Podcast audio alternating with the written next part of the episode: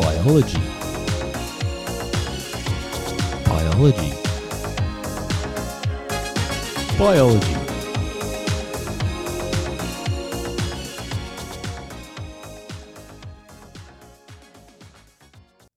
Hello and welcome back to another episode of the HSC Biology Podcast. Today we are looking at the dot point uh, investigate the work of Robert Koch and Louis Pasteur to explain the causes and transmission of infectious diseases, including Koch's postulates and Pasteur's experiments on microbial contamination. All right, before we get into that, I think it's important to go over the leading theories at the time to explain how diseases and decay was caused. And the number one theory was spontaneous generation, and that was the idea that life arose from non living things. It spontaneously appeared from non living things.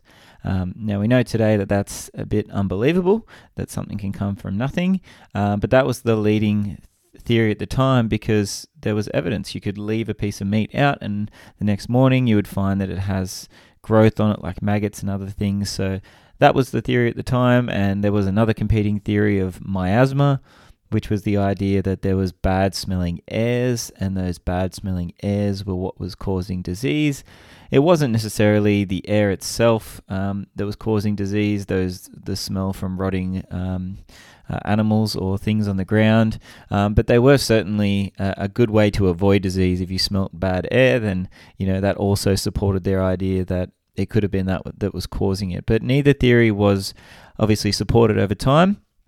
And really, it was the work of Pasteur and Koch that disproved this theory. Um, now, it wasn't their intention when they set out to do their experiments we'll talk about today to disprove the theory. They were more so trying to figure out certain things about diseases, and then subsequently, because they did that, then they managed to disprove the idea of spontaneous generation. So I'm actually going to start with Louis Pasteur, and mainly that's just because that's how I've always taught it, and he kind of was born first, I believe. Um, and most kids would have heard of Pasteur. He is the individual named after the, the term pasteurization, which most kids have heard about, or if not, you can kind of explain it. Um, and that's the idea of, of heating a, a, substance to kill any, any germs and microorganisms, which is exactly what he, he figured out. Um, but where it all started with him is that he studied the uh, fermentation of beet juice, and he was finding that there was uh, uh, living organisms within the beet juice, and he wasn't really sure why. But um, from that research, he was actually hired to investigate the spoiling of uh, beer and wine, and um, he found once again that there was a, a, bacteria that was causing the beer and wine to spoil. Well, in this case, I think it was the wine. And so he initiated the idea that if he heated the water up to a, a, set temperature or the liquid up to a set temperature, he could kill the bacteria. And that was the idea behind pasteurization. We now use it on things like milk um, and other products to kill all bacteria. It has to be done to a specific temperature so as not to denature the proteins. If you heat milk up too much, it will obviously um, make it go bad. So you've got to heat it up to a temperature where the proteins can be maintained, but the bacteria are killed. So that was sort of the uh, start of his work around beet juice and, uh, and pasteurization and fermentation. From here, Pasteur went on to uh, refute the ideas of spontaneous generation and propose the idea of germ theory of disease, the idea that germs were causing diseases. And this is where his famous swan necked flask experiment came in as well. And this is something that you should try and do at school if you have time. Um, it's a pretty simple one, uh, but it does show the students just how this works. So the idea is that um, at school at least, you set up uh, two swan neck flasks. You uh, put beef broth in them and you boil them um, for a five, ten minute period of time. Um, and when you boil them, you're obviously killing everything inside. Now, a swan neck, the idea of it is that it has a long, thin head that goes down to a single point and kind of loops around a bit like a swan. Um, you do have to look it up. My description probably isn't doing it justice. And the swan part of the flask, the idea is that air can't just naturally move up. Like, uh, you know, gravity is going to push any particles to the bottom of that sort of swan necked part. So he snapped the neck of one of those swan neck flasks after it had been boiled and left it open and exposed to the air.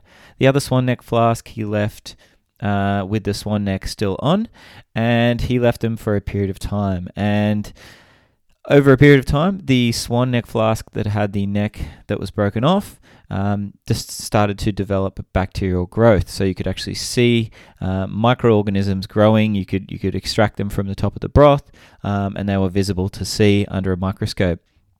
The one that wasn't snapped off, however, had no growth, and even 150 years later, it actually still has no growth from Pasteur's original experiment, which is pretty cool. Um, but this was really supporting the idea that germs were actually in the air, which is which is actually aligned with what his hypothesis was. He wasn't aiming to disprove uh, spontaneous generation, as I said, uh, but he he obviously did so. But the idea was that uh, microorganisms were carried in the air. So there were there were germs in the air, and they can't just come from nothing. So they have to be from something else. And this sort of goes along with the cell theory that all things come from all cells come from pre-existing cells, and that was the idea here too. Uh, that these germs have to be in the air. And uh, as I said, the swan neck flask is a good one you can do at school. There's a few attachments you can use um, in order to do the experiment. All right, so that was his work on how diseases were potentially caused. Um, in terms of transmission, which is part of the dot point, one way he discovered transmission of a disease was his investigation into uh, anthrax. And with anthrax, the animals that were getting sick were not exposed to any other animals that had anthrax. So it was a bit confusing at the time. And so Pasteur actually figured out that animals that had died in the past, obviously they didn't clean up the carcasses, they uh, would stay in the soil for a very long period of time. And so, if you remember from last uh, episode, I talked about reservoirs. The idea is that anthrax could actually sit in spores in the carcasses of dead animals for a very long period of time. And then when uh, new animals came through and were grazing in the same area, they were consuming some of these particles. And when they were doing so, they were obviously contracting the disease of anthrax. And so he was understanding the ideas that transmission isn't necessarily from animal to animal, it can also be uh, indirect transfer, as we spoke about last time. From here, he also looked at cholera in chickens and he developed a way to attenuate or weaken the bacteria. And this is really the first I guess, industrial production of vaccines. They had been made before, but not in this way. So he was um, developing a new way to produce vaccines, and he did prevent chickens from developing cholera successfully. Um, from there, he went on to develop a vaccine for anthrax, and uh, people weren't necessarily convinced by the vaccine, so he had to do sort of public tests with the vaccine, which is you know not good for the animals, um, where some were given the vaccine and some weren't. And um, as we know, that vaccines are successful these days. All the animals that were vaccinated did survive, and those that didn't have the vaccine, most of them would die. So from here, he went on to develop more vaccines. An example being rabies, where he developed the one of the first vaccines that was actually given to a human um, that was produced on a, on a much larger scale. And this really now supports the ideas of immunity that we now understand and, and the ways in which we prevent infectious diseases. So, this was instrumental in really changing the way in which we can stop a disease before it gets out of control. And it's it is unfortunate at times that people don't understand the principles behind vaccinations and how it works, and so where where it's all come from and, and what it was like pre-vaccination. It would be good to to send uh, everyone back in time just a little bit to see how things went back then. So, at around about the same time, uh, Robert Koch was working on some other aspects of uh, disease causing microorganisms, and he was really one of the first people, well, he was the first person to really perfect the agar plate technique.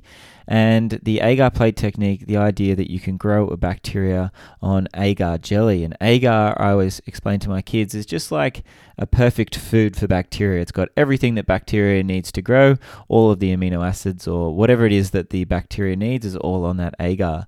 So when you swab bacteria onto an agar plate um, and put it in an incubator at a set temperature, the bacteria will grow over a period of time.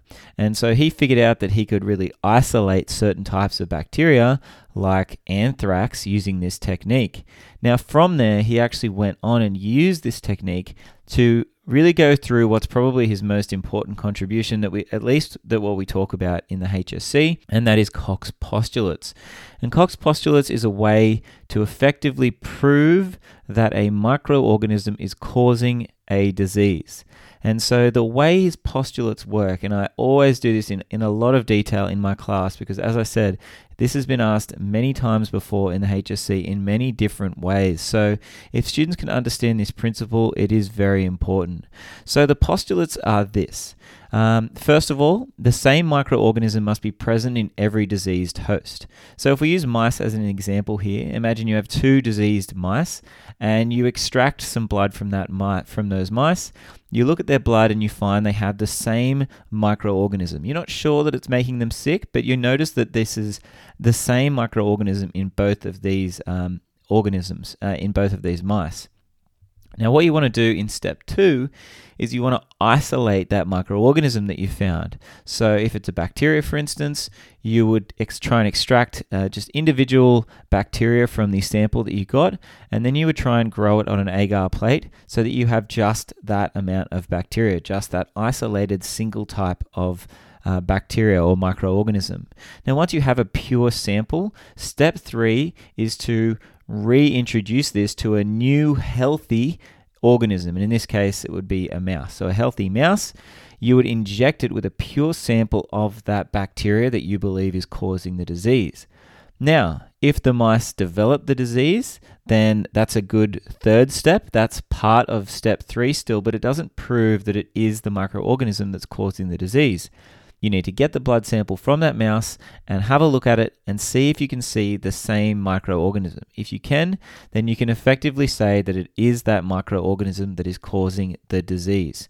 Now, the way we remember it at my school is we use four terms starting with C to help the students remember, and we also draw a diagram of the process. So, the four terms we use are common, culture, cause, and compare. Common, culture, cause, and compare. Make sure the microorganism is in common between all organisms with the disease. Culture. Make sure you can culture an isolated sample of that microorganism. Cause. You want to cause the disease in a healthy organism, causing it to get sick. And compare.